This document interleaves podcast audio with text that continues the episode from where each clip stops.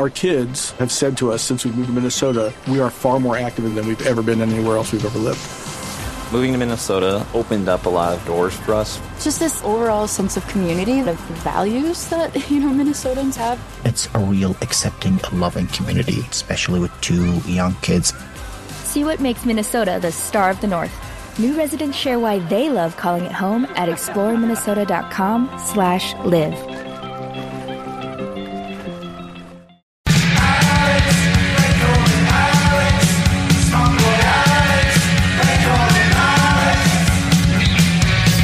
Hello and welcome to episode 9 of the Alexis Pereira program. I'm your host, Alexis Pereira. With me, as always, is my co host, my partner, Alex Estrada. Please stop calling me that. Folks, this weekend, this past weekend, I got a closer look at my, my co host in quarantine. He and I went and got a house together upstate, upstate New York. We brought our we brought three of our girlfriends, I would say. And uh, we had a lovely time. Did you have a lovely time, Alex? I did. I did. Uh, I got to see a part of Alexis I'd never seen before, uh, and it shrinks. Can you believe it? his swimsuit, the- folks. I'm talking about his swimsuit. Folks, the water up there is very cold. you know, interestingly enough, Alex and I were both stung by a wasp, and in fact, the same wasp. Uh, I got more of it. than, then it stung me in the calf. Did it sting you in the ankle? Uh, yeah, it stung. It stung me right at the like the base of my ankle, like right above my heel. Uh, and yeah, I've never seen uh, just the way that you reacted to it too. Uh, it was uh, very, uh, very funny to watch. In retrospect, Okay. I thought we'd have to carry you out. Well, first of all, it hurt. It hurt. It, like somebody stabbed me. It hurt so bad. It was so painful, and I tried to walk it off, and then I just couldn't. It was so so painful, and also I was the first one, so I got the most venom. Yeah. It, just, it was just funny to me because you reacted the way like a kid gets to being stung by a bee, which as an adult we all know like sucks. But you know, you thought you, I think you honestly thought you were going to die. Uh, It was horrible pain. It was sincerely horrible pain. I can't. I have to express myself. I'm not one of those men who don't express themselves. Speaking about expressing themselves, we have a special guest on today. She is on Harold Night uh, at UCB Theater. what, what, She the once is on former, yes. Maude Night at UCB Theater. Um, you could see her at the Triple Crown. Oh my god. She uh, hosts a podcast called Second Best D&D. It's a very funny podcast about Dungeons and Dragons if you're white. Uh, so you check that out. I mean, truly. We perpetuate And- stereotypes on the show. Absolutely. And as we always say, stereotypes and generalizations, and generalizations are often true. So If they're accurate, they're okay to say. who, why would many people say it if they didn't, if they weren't true? Let's bring her on. Let's introduce her. Glo. hello, hello. Very Glo. funny. I know nothing about this podcast, but all I know is that if generalizations are, if stereotypes are generalizations, and that means that they're true, I don't know. I don't know. I don't know. That is the first impression I'm getting. Did you guys really go away together? We did. We did. did. We did. We went to uh, Cragsmoor, uh, New York, just outside of um, uh, Ellenville, which is close to New Paltz. Yeah. Uh, so Lake Alexis, Minnewaska. That's right. Uh, I- Alexis I am- drove. A southern lady, and sometimes these northern names, I just don't get them. I hey, even me, I'm from New York City, and I was shocked. I'm always shocked by what New York State has to offer because it's first of all, it's very big, and It's second of all, it's very nice. big. Yeah, Is it's very big and it's nice. Yeah, it's pretty. I'm turning 30 in August, and Oh. I ah. booked a trip.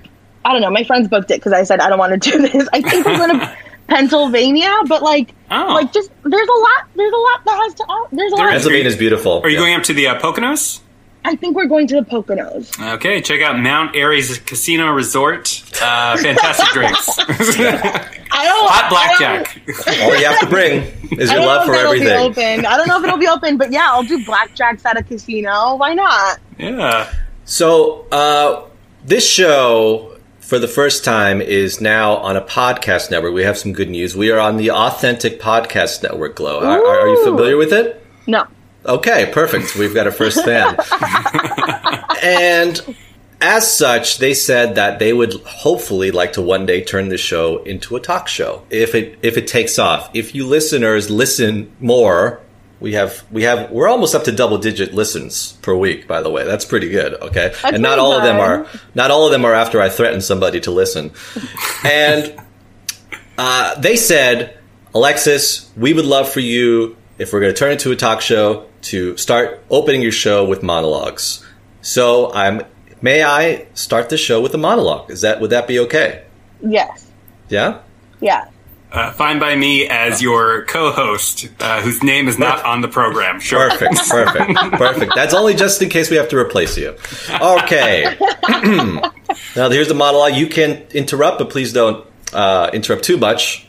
Okay, here's my monologue. I bought Masterclass the other day. I've always wanted to learn about writing, directing, and comedy. In fact, it's a dream of mine to one day be funny. And I thought, well, we're all trapped in our homes like Pablo Escobar awaiting trial. Why not learn from the masters of their craft? I've only seen a few lessons, and there's some good tips and advice, but th- some things annoy me. I'll give you an example. In Judd Apatow's masterclass, he passes on advice that he says got him to where he is today. And like I said, there's some good stuff in there. But he also says that when he was 20 years old, Garry Shandling hired him to write his jokes for the Emmys. When Judd presented his jokes to Gary, Gary did not like a single one. But he liked the research Judd did, and Gary was able to write different jokes for each premise. He liked Judd's research so much that he brought him to his manager and told him to hire Judd. Then Gary hired Judd to write for the Larry Sanders Show. Judd had never directed anything before until one day Gary walked into the office and told him he's directing the next episode and he needs to learn how to direct. Would anybody ever do any of this for me? No. And that's because people think Latin men are all sex crazed murderers, and as I always say, that's half right. then I got to, I said not to interrupt. Then I got to Ron Howard's masterclass. you said to interrupt. you said to interrupt, and now we're. I'm going to interrupt more. Is Glo, please. I'm. I'm I'm still waiting for the punchline. Is it the murder half? Is it the murder? This monologue's so good, it's making three people laugh. Now, okay, here we go. I'm almost done. Then I got to Ron Howard's masterclass, which is a little less insightful because it's all about directing big budget films. I'm sure. I'm sure Taika Waititi could have used it to. this is so stupid. I'm sure. Don't interrupt yourself. You're right. I'm sure Taika Waititi could have used it to direct Avengers, but the next project I work on that will cost over a thousand dollars is my funeral. But a part of Ron's masterclass slapped me in the face, and I had to rewind it because I thought I was imagining it. He said, Before you direct your first film, reach out to three friends and ask for advice. But then he tells us the three friends he calls.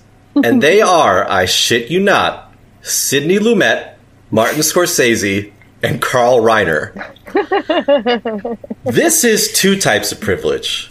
Firstly, he is privileged enough to know three of the greatest directors of all times. Of all time.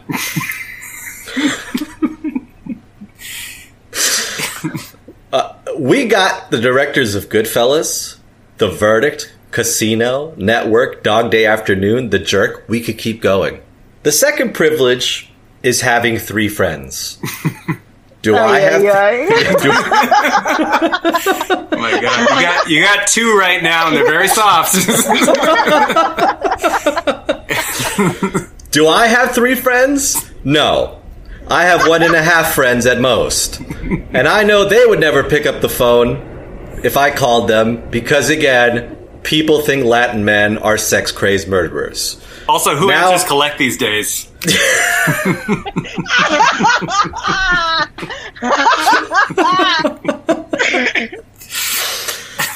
Okay.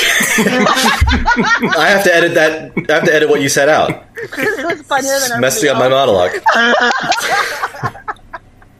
now, now I open it up to the panel. Has anyone here seen a masterclass? No. Uh, I've I've only seen the uh, advertisements and the uh, the parodies of a masterclass. They're parodies. I think that's my, I know what you might have watched. That's so funny. oh my god! The I so I do pick up stuff, but it's the funny part is like, for example, Ron Howard is like walking you through how to direct a big budget action scene. You're watching like, what are you talking about? He's like, he's like, oh, for these kind of shots, you're gonna want to have to uh, really rely on your second team. I'm a second team. I don't have a first team. I'm gonna go grab some water. Hold on. Yeah, absolutely. Oh my so God. yeah, that's the kind of that's the kind of uh, weird things I watch. But again, there is some good stuff in there. Like Judd does like have some good stuff, tips about writing, and Ron does have some good tips about like camera work. the, the, the Ron thing is just so funny because it's like this class is aimed at like what like Bo Burnham, like Bo when you get your shot. when they when they tell you you're directing uh, the next The Flash, you know these are the things to remember so you don't choke. Oh, it's wild, uh, Alexis. You know we're, we're we're still talking about the monologue. Are you still in the monologue right now? I'm not No, sure. no, no, no. No. Okay. Just gonna, I was gonna say you're giving Jimmy Fallon a run. You're giving early uh, era Jimmy Fallon a run for his money. Hey, it's Kaley Cuoco for Priceline. Ready to go to your happy place for a happy price? Well, why didn't you say so? Just download the Priceline app right now and save up to 60% on hotels. So, whether it's Cousin Kevin's Kazoo concert in Kansas City, go Kevin, or Becky's Bachelorette Bash in Bermuda, you never have to miss a trip ever again. So, download the Priceline app today. Your savings are waiting. Go to your happy place for a happy price. Go to your happy price, Priceline. It, What it was a story. I wasn't expecting a monologue that was like a full story. This was like a the- There was like this was like a like a video essay almost that I just Oh. experienced. You know what I'm saying? This is I'm not sure if it's a compliment or just a comment, but you know same. I enjoy video essays. I watch a lot of them. Um, yeah, so maybe it's a compliment. yeah, I uh, I would always I would love to do more of those um, and and film them. But uh, yeah, that that is my my video monologue. I I, I like my monologues to be personal. I Yeah. don't, I don't like to do jokes like st- like you know news jokes. Oh, hey, what's in the news today? I don't know. You know what's really funny about that? Because maybe like one day when we're like super, all three of us are super rich and famous, right? We're like Judd Apatow's. We can be like, yeah, one day I had my friend Alex and Alexis on a podcast, and people are going to be like, come on, uh-huh. those people are brilliant. But I Alexis, Alexis from Little St. James. yeah, the Alexis Pereira podcast is the uh, Epstein Express of 2050. I'm calling it right now.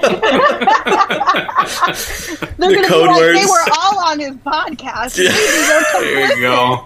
Can we can we really elect Glo for president of the United States? She does have a.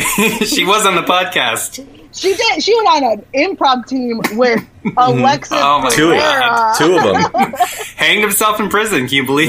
Mm, it? Yeah, yeah. that's right. No, I the think cameras didn't Flo work. hired someone to kill Alexis. they, they turned off the cameras because he kept doing monologues to them. Talking about his Ron Howard masterclass. I mean, the, the Judd Apatow one is the is the fascinating one because it's like it's so many like lucky lucky breaks. Like he's a he's a very talented guy, no doubt. But um, yeah, just like that that thing at the beginning with uh, with Larry Sanders, just like wild. I think I think what's crazy about Judd Apatow is now in retrospect, I think there was a shift in like 2009 when people were like, you know, movies can be anything. You can just like ramble onto a screen and it's a movie. So he like got to ride that wave.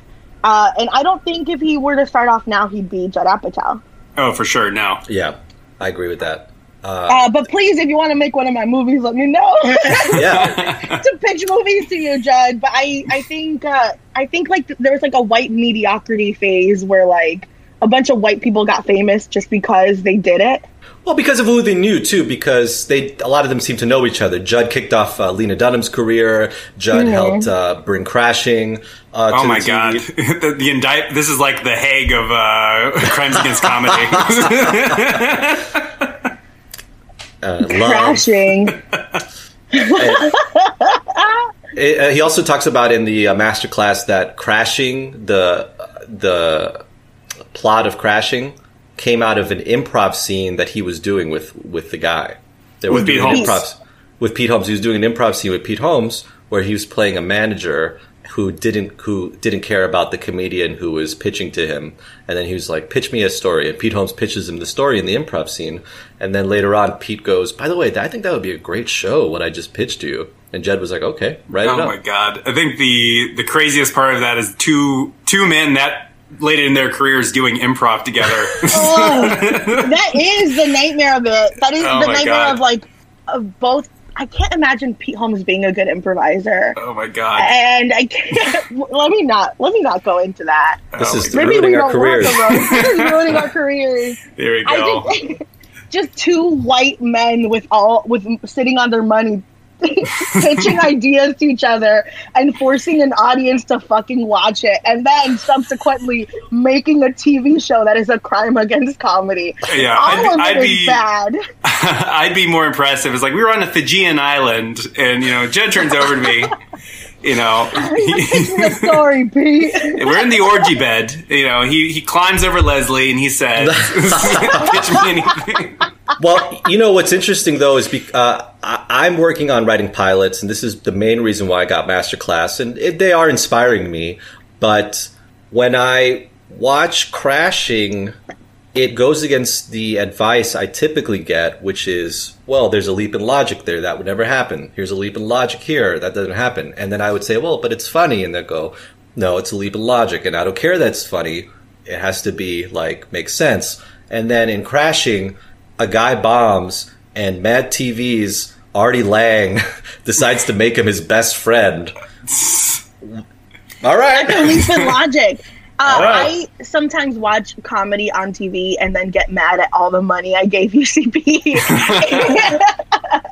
Because I'm like, the amount of times I got the note, like, yeah, but that's not on game. When I'm like, but it's so funny. It's so funny. It should be said, but it's not on game. I when I saw, I think you should leave. I was just like, that's not.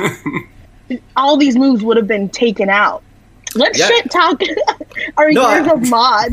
improv improv is what uh, uh, poor people try to do to make it, and what rich people, rich white people do to fuck around and not, and like get away from it.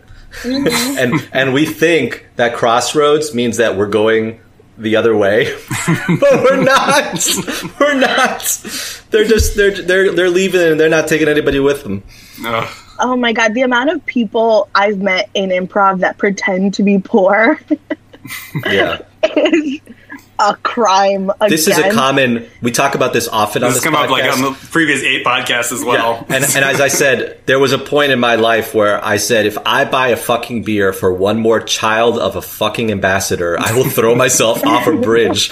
Be like, hey man, I'm really broke today. All right, here you go. And it's like, oh, by the way, my dad is the king of of Europe. but that's the thing. Poor people are taught to share. Poor people are taught to not like to to make sure everyone is comfortable, everyone feels safe, and rich people are taught that if someone asks you for something, they're jealous and they want your money. Yeah. So those rich people come into improv classes and they talk about how poor they are, but they have more money than everyone there, and they accept gifts with like hands open, like, "Oh yeah, give that to me." Sure, give it to me, and Well, they never extend it back. Life is a Everything is a gift. gift to them. Yeah. Everything is a gift to them, and they want to sit here and like you know tweet about how broke they are, but then tweet about all the shit they buy, and you're like, hold on, hold on, Biddle, hold on. Let's let's take a step back. let's take a step back because that's two different narratives right there. How do you Let's- not work and have all that stuff? That's that's always my question. How do you not work and have all that stuff? You're on And, like- Facebook an awful lot. Yeah. And it's also about? like it's not even because I think broke people do spend money because it's like it's hard to you know like broke people can't have nice things. That's not what I'm saying. But broke people don't talk about being broke as much as you do. They just don't because it's embarrassing and like actual poverty is uncomfortable and people don't want to talk about it. People don't want to know what it's like to like because I I'll talk. This is supposed to be comedy. I don't care. Uh, I've gone through like the eviction process in New York City so many times and like So got a one shot. Wow. deal. I've got I've like three times I've had to fucking deal with it, and none of these rich people that talk about how poor they are have ever had to go to welfare and sit there for four hours until they call your name in the back and have like a tired Dominican woman who's just like, girl, you wrote this wrong and giving me attitude about it. Oh, you know? no, Yeah. Millie. Were, were you in? so, uh, so Glo, were you, were you in? Just out of curiosity for evictions, were you in uh, Bronx or Kings or which uh, which courthouse? Uh, I was in the Manhattan. I live in Manhattan. Oh, okay. Um, so the one on, on Centre Street. Oh, okay, yeah, Centre Street. Yeah, Yeah, I, It's the I, one I, I've haven't always been to. Yeah, Oh, it's it's awful. it's really awful. I should know. I was working for the landlords at the Oh, time. you quit that. were? He quit that. He I quit lasted. that. I lasted six weeks. Uh, it's one of the only jobs I quit out of uh, conscience, uh, and I'm happy about that. But yeah, no, It's- that yeah. Well, Alex, when you told me you worked, uh, you did counsel for landlords, like that for that brief second before you told me you quit, I was so furious. I was like, "Oh, what? I'm gonna, I'm gonna, I'm gonna kill this man!" And then you were like, "Oh, and I quit," and I was like, "Oh." Thank God you quit because those people are evil. Those lawyers, they like talk to me like I'm so stupid. I've been spoken to like a complete moron in a way where I'm usually quick to like fight back, but in a way that it like completely like shut me down and shut me up, and that I couldn't even respond. And I was just like, wait. What just happened? like, Yeah. As I'm walking away slowly, like holding my stack of checks, like, wait, stack of what the stack of unwritten that? checks. unwritten checks like post uh, dated Oh, whatever God. i think actual poverty is is really sad and uh, a lot of people don't know what it is Well, I think that the issue is most people consider prop. Uh, most people consider poverty to be not having enough money to do what you want, when Mhm. poverty is actually barely having enough money to survive. And that is such a scary idea. They don't even think about that. That's just out of their total mind. So, like, there's this percentage of people who just don't exist to them, and then they believe that they are on the true bottom ru- rung. So they say, Yeah. oh, I, I'm in poverty. and it's it, but it, what they don't realize that what they're doing is that they're like quantifying their poverty as real poverty and my poverty as I'm just a fucking lazy bitch who doesn't fucking get her shit together and I'm not saving correctly. And they don't understand that they're setting judgment because they talk about themselves like, oh, we're the losers of this group. But it's like, actually, so when you're saying people that are poorer than you are more losers, like, what are you saying? What kind of judgment are you putting on those people? And like, is this really an effective way to use your voice in this world as a privileged person? You know? Yeah, no, I agree. I think I think about a lot. So Yeah. also masterclass, it's like who is this for? Are you actually doing this for people to like learn and get better? Or are you doing this to like talk about your cool friends that you've known for 30 years? Yeah. Like that's insane. That's crazy. I've I've been seeing that a lot, uh, and I, I it's tough to say because I think I think a lot of these rich people talking about their cool friends and their cool life is a part of their personality now because of how you know how much they love it. But I do think, other than the check, and I'm sure it's a big check. Other than the check, they they the ones I've been watching, I do think they are they are happy to teach, and they're long too. They're I, I think one of them is like like the Judd one is like almost 12, 13 hours. So Holy he must have filmed that for a whole week. Yeah.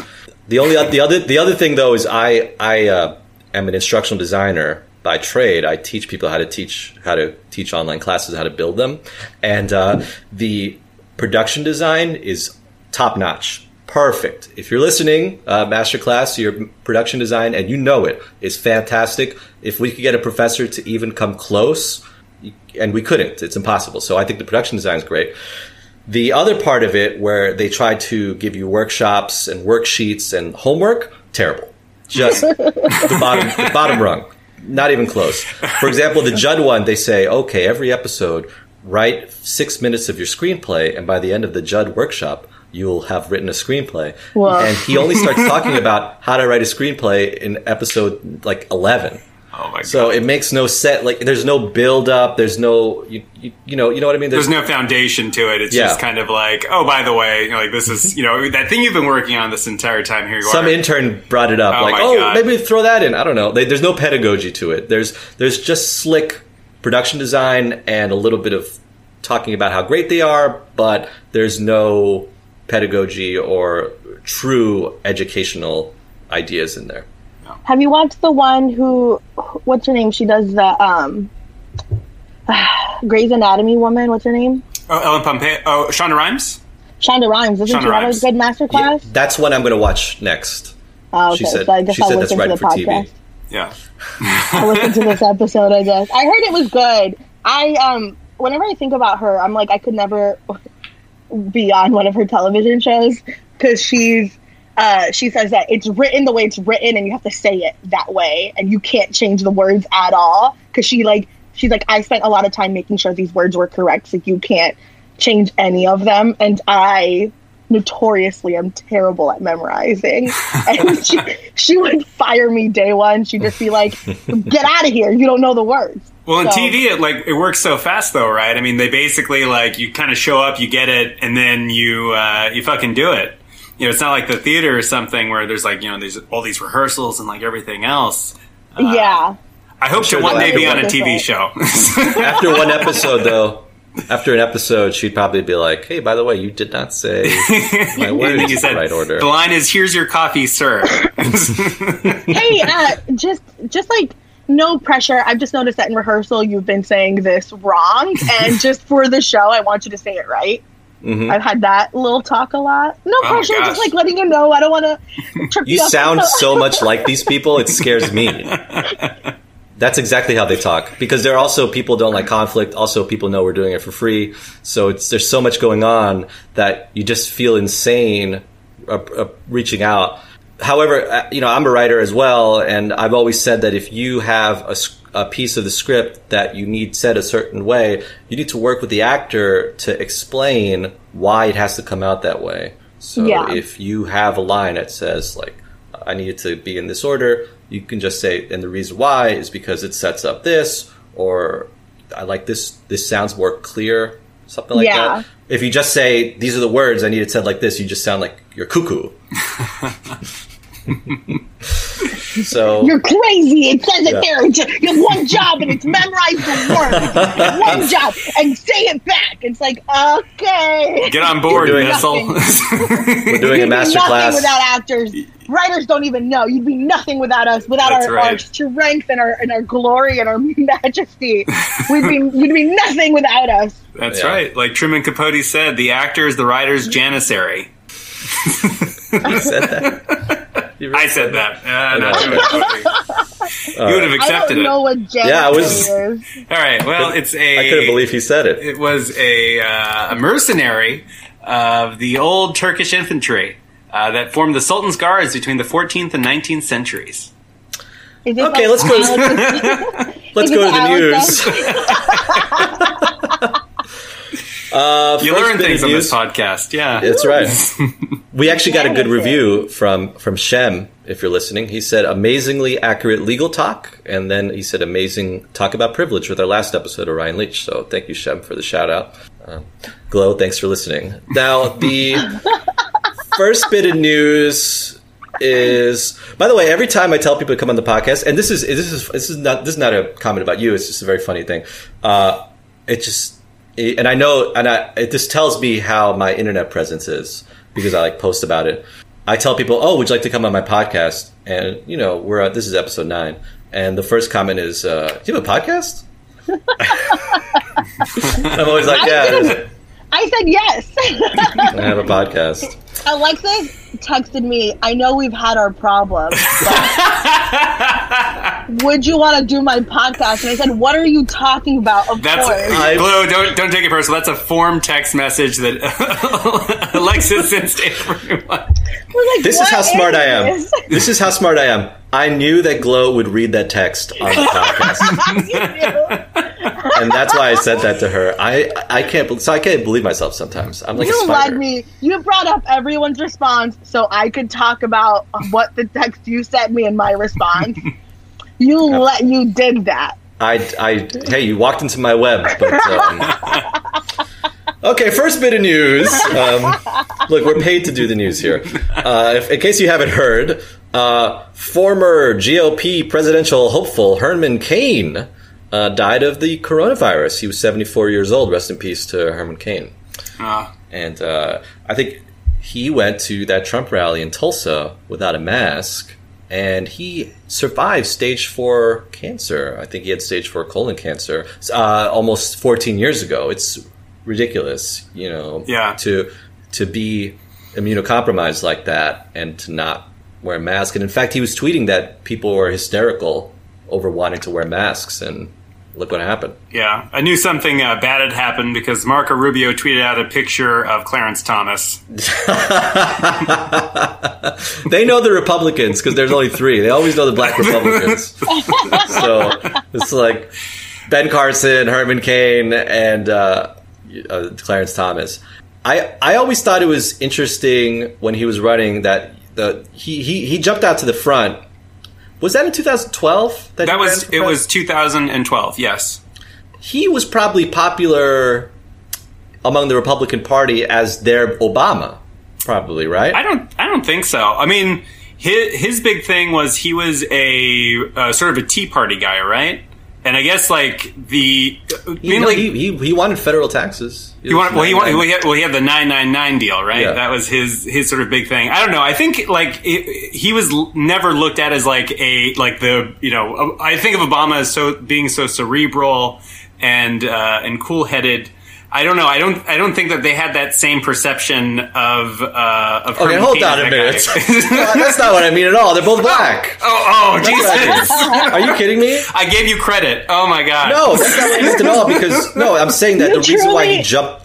You truly gave him so much credit, and it's so funny to see you like, like, like Alexis is very clearly being problematic. Of like, yeah, we had Obama and they had Herman Cain, Oh my and you're like, ah, they have different techniques. And things. I don't think it's not- crazy. This is how you end up collaborating with Proud Boys. Oh. No, that's not what I mean either. I mean that the Republicans saw that there was a black president, and they were so upset about it, and then they had this black candidate because he was in first place for a little bit. You're right. He was. He was beat- very, very briefly a front runner. Yeah, so I think that the fact that he was a black man, they were like, "Oh, well, we have a black man too. Like, go go for it," because he came out of nowhere.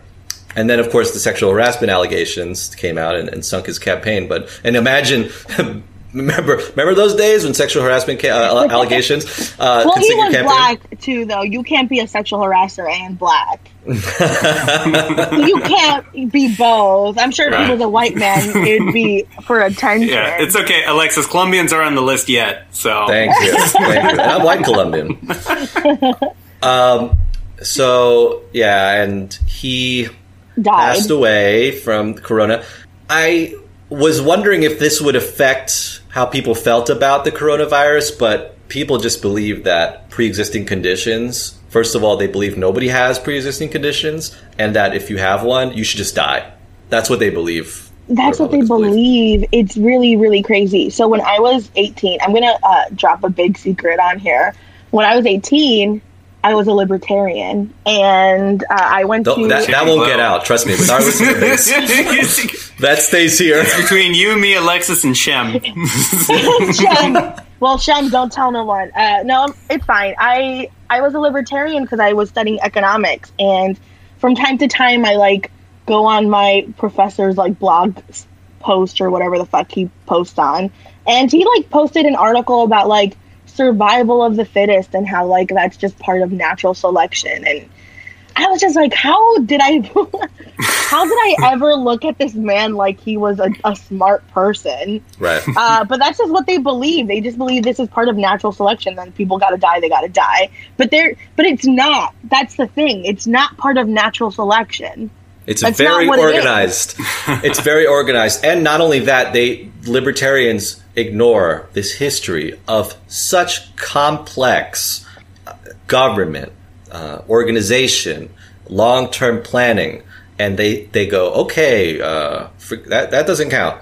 Starting today, the life that I got from uh, you, you know the government and uh, America or whatever it is, Years the of life that- subsidies and interference. Yeah. Thank you. The life that I was given, that doesn't count. Uh, that that will just say that bygones be bygones, and now from now on, it's like We're- robbing a bank. Everyone's equal. Everyone's equal. Yeah. I do remember one time I did trip up my teacher in class because he was talking about how civil rights is dumb and we should let people just pick the best person for the job. And if it's a black person and they don't pick them, then that company's not going to be successful or whatever because they're not picking the best person for the job. Uh, and I was like, uh, but how do we teach people that black people are good at work if you don't force them to hire black people? And That's always my answer like, too. he was like, ah, ah, that's a really good point. like, like, but like, you couldn't, like, He's like, I, I don't know the answer to that, but that's a good point. Yeah, I don't know. I, I'll think about that. And that was it. We never spoke about it again. But it was like one of those things where, like, yeah, libertarians think, well, you hire the best person for this job. Like, how many of these companies have idiots at the helm of it? Millionaire idiots who aren't the best at the job, but they just have money to do it and money to fail. Yeah, there's a Yeah. there's a cocoon that uh, that kind of preserves the uh, you know the hapless CEO. I, I could never get into uh, libertarianism because I've always I've come around to the idea that it's it's basically just like a self defeating premise because the entire thing is like oh you we're going to limit government and the way we're going to do that is by making the government so powerful that it can limit itself. Uh, it's like punching yourself in the nuts. I it made so much sense as like me, an 18 year old like Latina who just I didn't I couldn't see the world past like Kissimmee, Florida. And to hear like a man be like, pick yourself up by your bootstraps and and you can do anything you try if you work hard enough and you can make it. And I was like, okay, yeah, that makes sense to me. And like slowly, slowly, slowly, I was like, but hold on. There's like racism and sexism and this is I, I was just about to say that. The thing you always ignore when you're a lo- young libertarian, and if you're a young libertarian listening right now, is the thing that you miss out on is that racists and, and sexists and you know traditionalists and conservatives they have ulterior motives. They want life to be a certain way, and they know that they have the government standing in their way. They don't want it to be a libertarian country. They want it to be an ultra orthodox Christian country or whatever. You know, they want it to be a traditional Christian country, and that's the, the they'll pull the rug out under you as soon Yeah. as they they get uh, uh, the old uh, uh, Bill of Rights get taken away. Ay, ay, ay. It, another funny uh, libertarian argument that I sometimes hear is, you know, when people say that women are paid 70 cents on the dollar, they go, well, then why don't companies hire all women and just pay them 70 cents on the dollar? And you have to you have to walk them through how, what it's like to work at a company because they actually don't even know a lot of these people. They have no They clue what it's like to work at a company. And what you work in a company, you have these people, mostly men, making a certain amount of money to do a job. And then you, as a, a woman or a person of color or whatever, will may work your ass off to then get that job and do it alongside them. But instead of making what they're making, you make way less. And then to top it off, if they're going to fire somebody, hey, you know what? Maybe they go with your idea, but they're probably not. They're probably going to fire the woman or the person of color and keep that other person making that amount of money. So again, maybe if we start from scratch and we have this weird blueprint world that you that you want to create, maybe it would work that way where it's like I need 100 people, I'll hire 70%, uh, 100 hire women and just pay them 70%. But that's not the way companies work. Companies are very uh, diverse. There's typically people, you need people with experience, you need people with different uh, abilities. And then what happens is, again, the same thing happens where you start to see people get paid less than their peop other people. So if anyone Yeah. needs Lexus this weekend, he'll be setting fire to the local post office, getting this reset started. just starting it. I mean, the post office is fucking up right now. Isn't Trump doing shit to like fuck up the post office? Yeah, they're, they're in the news? yeah they're trying to yeah basically there's sort of an insane pension obligation uh, that uh, years ago basically Republicans said that the post office, unlike every other uh, branch of government, has to prepay its uh, pension obligations, and so obviously uh, it's very very expensive. Uh, and so as a result, the you know the post office has basically indicated that it its operations are going to be in jeopardy uh, if it has to continue under this uh, the sort of the threat of uh, of this obligation. And basically, like the Republicans are saying, like, well, you know, if you can't do it, then like maybe you know that's a, a good enough reason just to privatize the uh, the post office Let FedEx do it. let FedEx do it. Uh, but of course, the problem with that is it, it leads to uh, a massive disruption of service uh, for for poor people. Not even just disruption, but even just the elimination of service. There's many cities and towns where you can't get DHL or or what or or Yeah. or, or, or FedEx or whatever or, or UPS. So, well, whereas the UP, whereas the USPS, and that's part of the pro- part of the reason why it's so expensive is they serve everybody and they serve them as soon as possible. Other companies they will be like, "Oh, you want this letter sent here?" Well, no. Yeah. Or they'll be like, "Okay, maybe in a month." And so they are able to choose the good amount of service you get, whereas again, the post office uh, tries to give this uh, level same service to Yeah, everybody. for, to some extent, it, it kind of reminds me of uh, sort of what's going on with air travel. Uh, like essentially, the the vision that Republicans have uh, is uh, a system that's set up where it's a lot of uh, private operators, uh, you know, that have some incentives to like offer service throughout the country, uh, but for the most part, can kind of like pick and choose the the packages and the level of service that they offer people based on price. Uh, And then they're also free to, uh, you know, throw in uh, incentives or disincentives for certain kinds of services. So, yeah.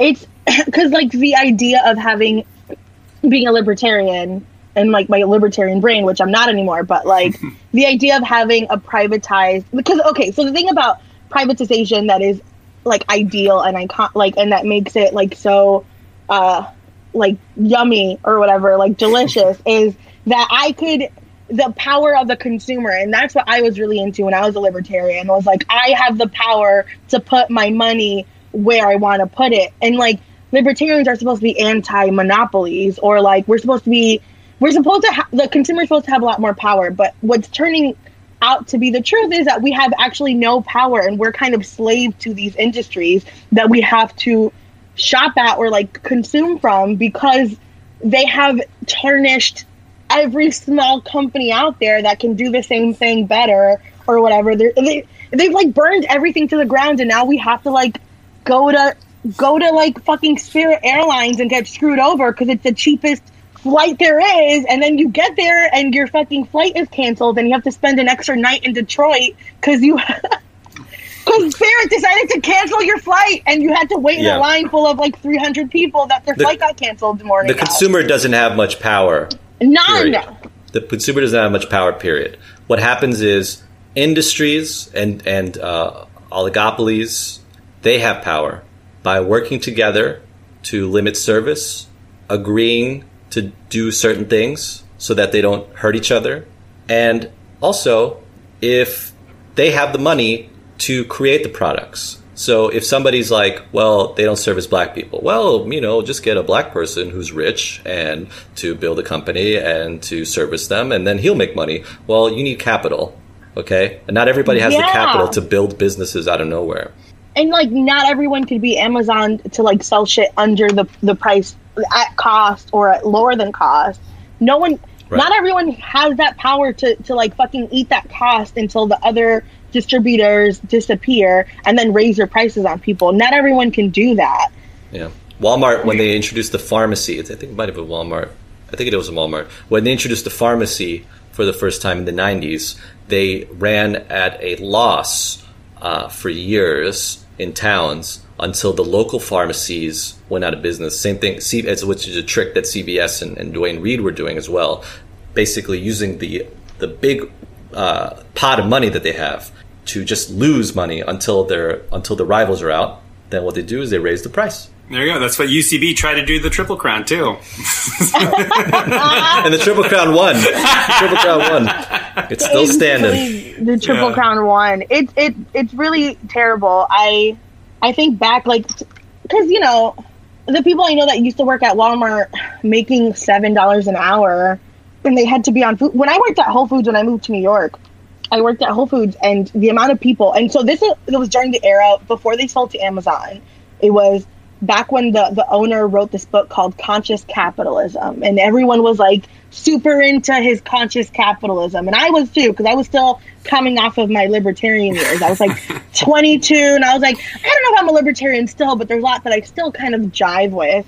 Um, and it, he like had this book, conscious capitalism. It's uh, it's this utopia, Whole Foods, where we make sure we give money to like the underdog, and we have like these distributors, and everyone has like if you if you sell enough in your thing, you can make a percentage of what you're selling, and the buyers, and then like we all have. It's like this thing, and it was like this beautiful utopia. And then I started working there, and it was like yeah, like let the white person call you the N word, and you're so Day one. That's in the company manual? That's, that's in the company manual. Jesus. I mean, it happens a lot, and people Yeah. would be pissed, and they would be like, "Hey, you can't yell at customers, so go to the back and just like breathe and relax. But like, you know, still serving the customer and letting the customer walk out fine uh, after calling someone the N word. And like the amount of times friends of mine would like get in people's faces and be like, don't fucking talk to me like that. Because I had, ne- like, that is truly what broke me.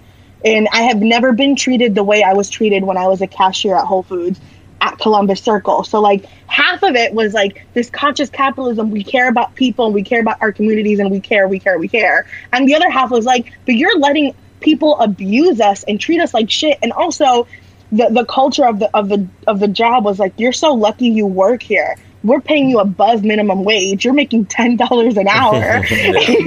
and other jobs they only make seven and you're making three extra dollars. So you better fucking suck our dick is really what it felt like. You better be on your knees gobbling up our dick.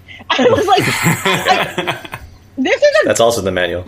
it's also it's also in the manual. There's like this is a pretty good job, but it's not the best job ever. Yeah. Uh, man, that broke me. I will never ever. I think because when I started Whole Foods, I was like, I like customer service. I like taking care of people. I really like it. I'm from Florida. I'm from Orlando. And those white people, oof, they called one of my friends uh, had a bow in her hair, and they were like, "You look so pretty. You look like a house N word." To her Wow. As a compliment? as Yeah, a apparently. compliment, and they said the word. Oh no. Jesus. And Whole Foods did nothing for these Yeah. people. That's awful. Yeah. yeah. Anyway, so I your your boss up your boss doesn't care about you. Your They don't doesn't care. They don't Yeah. care about the employees and people. Like when pe- people don't know how hard it is to work retail and to have like people literally squash you down and make you feel like you don't matter. Yeah. I don't know. Oh my Well, god. well, I'm sorry you went through that. Did I make it too serious? Is this a vibe? No, no, the yeah, that's okay. I mean, we We're not- start with Herman Cain's death. Yeah. So. Let's No, talk about Florida. let's let's talk about Florida. yeah. Florida had r- record 257 deaths yesterday. Oh, yes. What is going on with Florida Glo? Tell me what's what's your family doing down there? And can you tell them to stop? I've I've tried. I've tried because I went to Florida in June, and I remember towards the end of it, I was like at Aldi's or something, and I was like looking around. And I was like, I need to get the fuck out of here because people Yeah. weren't wearing masks, and they were grilling me super hard for wearing a mask. I kept getting dirty looks, and uh, it was it's just part of the culture. Like they're fully, completely brainwashed. I'm sorry, I can't be funny in this podcast. No, that's fine. They're We're gonna put sounds uh, when, whenever you say something like, sad. We're Okay. Uh, my family before when I got there, they were like, "Well, you know, you were in New York, and things are different here. It's not like New York. New York is bad, and here is is is better." And that was like the culture. And I think that was a culture everywhere. I don't think it was just Florida. I think Yeah. the rest of the country's like, well, you know, in New York they're seeing it because they're on top of each other, but we don't see that. Um, so people are being wild, and that's It why only, it only takes died. one person. It only It- takes one person to be in the room. it only takes one person to be in a room to infect everybody. Yeah. And I told my sister, I was like, Are you going to put the girls back in school? And she was like, Yep. And I went, Okay, I guess. I can't not convince you. There was a big culture about. There was a big um, culture about how culture. There was a big hullabaloo about how big Florida, how good Florida was doing because they had an article in the Federalist, I believe, where they said, "Well, when does Ron DeSantis get his apology?" Because he was keeping everything open, and it turned out that was a little early because they're up to seven thousand deaths right now. Yeah. it's fucked over there. My my sister works at the hospital. She's like, does and she told me that they were like they were out of rooms that they're starting to put people in hallways. Uh, but she but she also keeps being like, it's better today. It's actually not as bad as you think. Like, yeah, we did have a lot of deaths, but like it's people that have been vented for months. So it's like it's not it's, it's not as bad as you think. It's just people that have been vented for a long time. Yeah, the nurses Uh, are still doing funny TikToks. yeah, the nurses are still doing funny in. TikToks. That My yeah, cousin, my cousin is a, I think it's called, he's an ENT, ear, nose, throat, and uh, he said that um, he's so tired. He's a, he works in the hospital. He's so tired, and he now he has less patience with people, eh, you know, the CE patients, because he's just like I can't keep doing this. You guys can't keep getting sick, going out and doing stupid things and getting sick. He just finds himself losing his temper and But again, it's just the the is flooded. They're just overwhelmed, and you know he doesn't know he doesn't know when it's going to end. He said the nurses are just exhausted. They're they're mentally exhausted. In New York, your your cousin's a doctor. He, no, he works in Florida. He was in Miami. Oh, really? hmm I don't know. Disney did Disney close again? Disney opened. Like they just aren't. Even though the, the news in Florida is coming out, they have not pulled back on their restrictions at all. The restrictions keep opening up. They keep going out. They keep doing things. They're going to restaurants. It's it doesn't make any sense. fucking DeSantis, that fucking piece of shit. I was so upset when he fucking won. Yeah. I wanted Gillum so bad. Well, now we reap what we sow. We reap what we sow. do we think Uh, is this one of the topics they're going to bring up? Because do we think that Trump is going to not want to leave office? Uh, we- Uh, As Go ahead. Latin people, as Latin people, where do you stand? Well, we've we've taken so many bets at this point on uh, what will Trump do or, or not do. I don't know. I I I'm really hoping uh, he's not stupid enough to risk a constitutional crisis after he's lost. Um, yeah, I don't I don't know. I don't I don't think he's gonna pull some shit. I don't know. I'm I'm personally con- my- convinced. Based on what I'm saying, like I think he's preparing for a post office. This is post office branding. Like that's the way that I see it. Not post office is in your local post office, the one that Alexis burns down. Mhm. But I mean, when he le- when he leaves office, I think he's planning like you know this is this is him getting ready to is prepping the brand essentially. Like I agree. I, think he's going. He's you know he sees the exit, and his thing is going to be you know the president who was wronged. I agree, and uh, I think I think he not only will leave, he will leave early. I think he will just be like, maybe he'll do some pardons or whatever. He'll probably stay president, but he'll just get out of the fucking White House and just be like, yeah, I'm, I'm done with that shit. Yeah. like November, he just like start dipping out, Yeah, just checking out, not helping. Fucking Biden though, like what? Yeah. Sorry, he's your president. he's your president. He's gonna come up and give us a little kiss, a little kiss on the ear. there you go. Yeah, think of him as an Alexis, Yeah, if you will. exactly. Just not remember, as good remember him. the way I used to treat everybody at UCB? That's Biden. that with power. Is he gonna start wearing Yes. scarves? Is he gonna start wearing Oh. little scarves? Little, Yeah. Oh little gosh. ascots? Well, then you know that's where I hide my the kisses I get. that's right. Okay, because Daddy gets kisses too sometimes from, Ay, ay, ay, let's stop from this. mommy and Daddy's other friends. Now, finally, our unemployment benefits ran out. I'm not unemployed. I am an instructional designer, but uh, you know I don't know how everybody else is doing. But uh, our unemployment benefits ran out, and the Senate decided not to work. That's crazy. What bad form? They're striking? Are they striking? No, they're just not going. They just took the day off or the week off. They uh, they took recess. Yeah. It's odd how often they take recess. I, I want part of it is because of elections. They, they they do each other a favor. They do recesses so they can go back and campaign. But it's interesting how they don't care about timing. It's almost like they always take the bullet together. Like unemployment benefits are running out. All right, well let's all let's nobody go. Nobody go to work. Let's all you know. Let's all do each other a favor. And I think it's because they're all friends. At I the think end they the day. are all friends.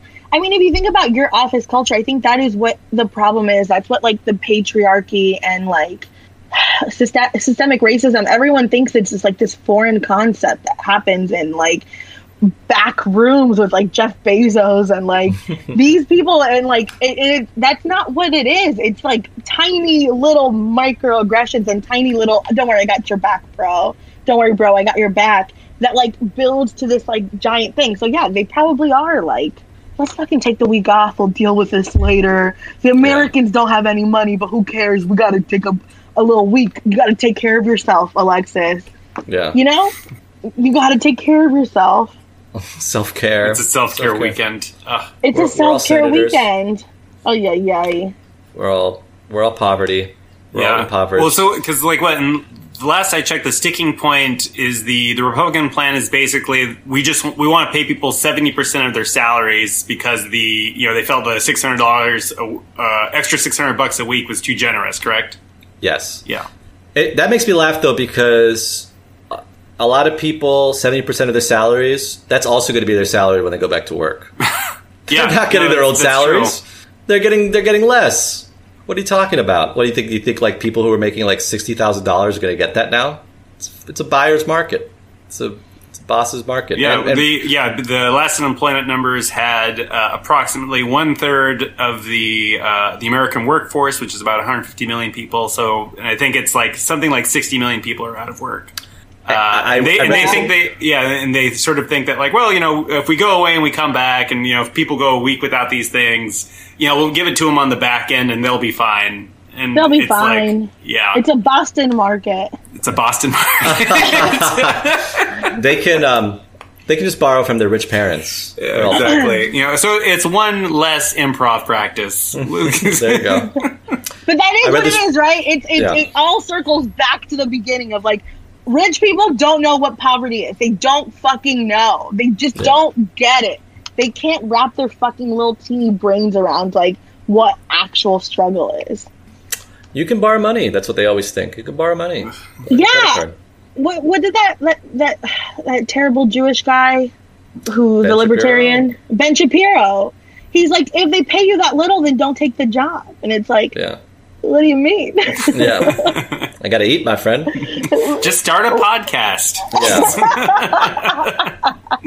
I No one knows really you're funny- short on a podcast.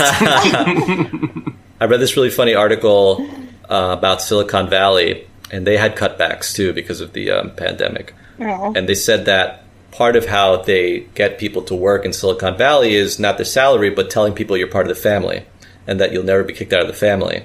And that now that people are getting laid off from companies, the workers who are staying or whatever, or haven't been laid off, are going to their bosses and they're like, "Wait a minute, I thought we were a family, and you're laying off members of the family. Should I should I be paid more for my job? Like, you know, I thought the trade off was that I wouldn't get laid off, but now it looks like I am getting laid off. If you're if and again, all their bosses are super rich. That's the funny part about like Silicon Valley. Like, like it's they're not their bosses aren't making like one hundred fifty thousand working, you know, living like next door to them. Their bosses are all super. They're like the multi Billionaires. Like the, yeah, 0.1 percenters or whatever, and uh, their their bottom line shrinks very little. By the way, way way smaller than our bottom line shrinks when we get laid off or we get a car accident or something like that. If you're poor, it's not just about not getting money coming in. It's about the all the little incidents that add up from being poor that end up costing you money on the back end. If you have a if you're poor and you can't afford a car and it breaks down three times, well, there's a thousand dollars right there out of your out of your wallet, you know. And uh, they they see these super rich people who their bottom line just shrinks just a little bit, and they think, oh, if they were nice, they would eat that cost and not pass it on to their employee. And guess what? guess what? Uh, it's in the mail. Uh, you're fucking fired, and it's late. and it's late. And oh yeah, you're fired. Here's a severance uh, package, but uh, we need to make sure you send us all the shit that we lent you before we can. All the computers, all the stuff that you got, you got to send it back, and then we'll give you the severance check, which is like, wow. oh, and sign our um, yeah our uh, Non-disclosure. hold, yeah hold, hold harmless agreement as well. Uh, Or you can't like a family would. well, I wish a family would. I know when I get famous, oh my god, the shit that's going to come out about me. Oh my gosh. I it's it's so crazy because I, I can't understand why they think they need more than a billion dollars. Why anyone in the world would think they need more than a billion dollars. It's a game to them, Glum. It's a game It's just them. a game. It's just a and number. losing money is yeah. Losing money is like them losing, and then they're just they want to win.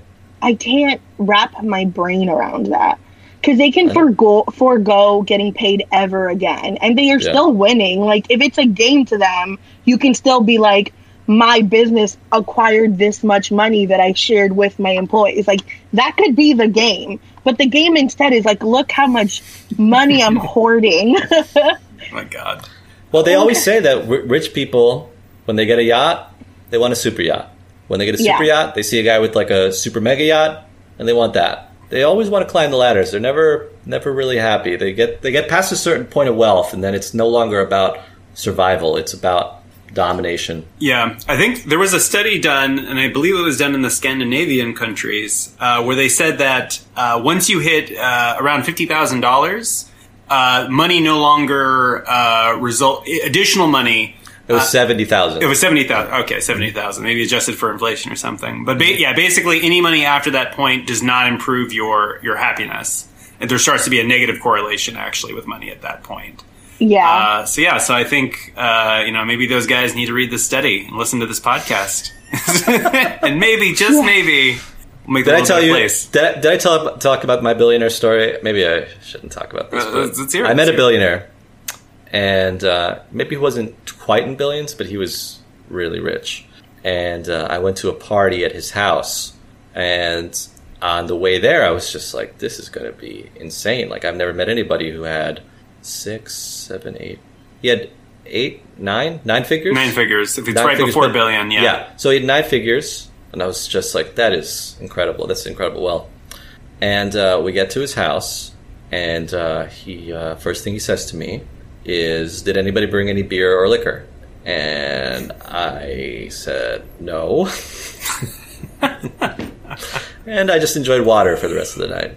Was a B? He had a BYOB. Mm-hmm. And a BYOB. no, nothing you in the went house. to his home. You uh, went Oh. to uh, his home, oh my God. and he didn't have any beverages for anyone. He- did he at least fill the ice cube trays? Like not even a juice or a coke. Now that I, now that I'm thinking about it, I feel like somebody else I knew brought something. So maybe, but he didn't have anything. He definitely was. Like, Like, was this? A, did you befriend a billionaire who's in his freshman year of college? I wish freshman year billionaire is more fun. Uh, freshman him. year billionaire. Let's write the movie. Us three. Oh my right? gosh! Please- what a great idea! Knowing this group, please Judd. welcome to the stage, freshman billionaire. Oh my Judd. God, Judd. Judd. Produce it, Judd. Uh, Judd, All right, produce it. It's a young. It's like a Richie Rich boy, but he's a freshman in college, and I love he is pretending to be poor, but he's blowing a bunch of money. It's just the Facebook movie. By the way, social network. I didn't see the Facebook movie. Really? I didn't. It- it's it's good. I mean, but we don't know a billionaire, but we know a, a relative of a billionaire. Should we? Should I say this? And we'll close it there. Uh, Glo, um, where can we see you, if anything? Where are you performing next? What theaters? oh, nowhere, nowhere. You can't see me anywhere. I might do a show here and there, but I don't know. Yeah, You can see I don't. me I don't really want to do shows. Other than this one, I don't really. I don't really have a really big.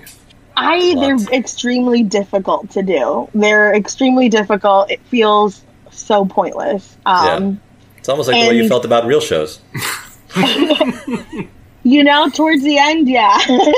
Yeah, no, I think I- real I- shows had value because you could like feel an audience. You know, I Yeah. what I would give to feel feel the energy of an audience. I, I wrote this recently, but um, one of the things that always cracked me up was, uh, and this happened like several times. I'd be invited to do a show by somebody, and typically like a big time comedian, and I'd say yes, absolutely, I'll do the show. And then he'll go, great, because I'm doing a prank where 800 people perform. and I'm like, oh, damn it. Wonderful. I know. I like. I would get invited to these shows, and they're like, "We're doing a show that celebrates women in the middle of Brooklyn," and I live in Manhattan, in like up, like way, way uptown. And um, Wow. Showtime's I'm like- uh, glow tomorrow. Showtime. I live in fucking Washington Heights, and I've lived in the same apartment for eight years. Uh, but they'll be like, "Yeah." Uh, I also try to say, "Oh."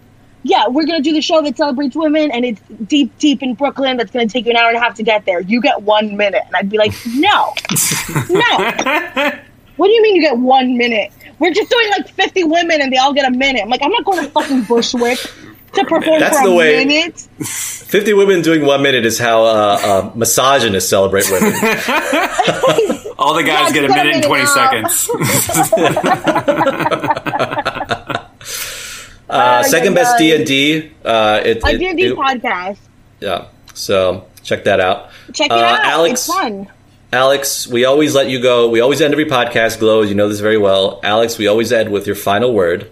My final Alex, word. what is your final word today? Well, it's usually a final thought. Uh, oh, that's right. I'll give you a whole thought. I'll give you a whole thought here. I don't listen to this podcast. This is a masterclass uh, exercise for all the all the listener at home. Um, I want you to take out a sheet of paper and I want you to write the three names of the most famous people that you know directly. And by the time you finish that list, you have a pilot, unless one of the names is Alexis Pereira. okay, I'm taking that out. I'm sorry. I'm not putting that in. I'm not putting that on. You have to put I it in and tweet it Absolutely at us. It's good advice.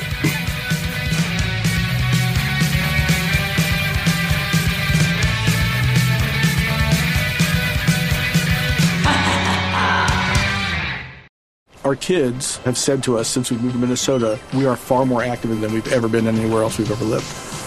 Moving to Minnesota opened up a lot of doors for us. Just this overall sense of community, of values that, you know, Minnesotans have. It's a real accepting, loving community, especially with two young kids. See what makes Minnesota the star of the North. New residents share why they love calling it home at exploreminnesota.com slash live.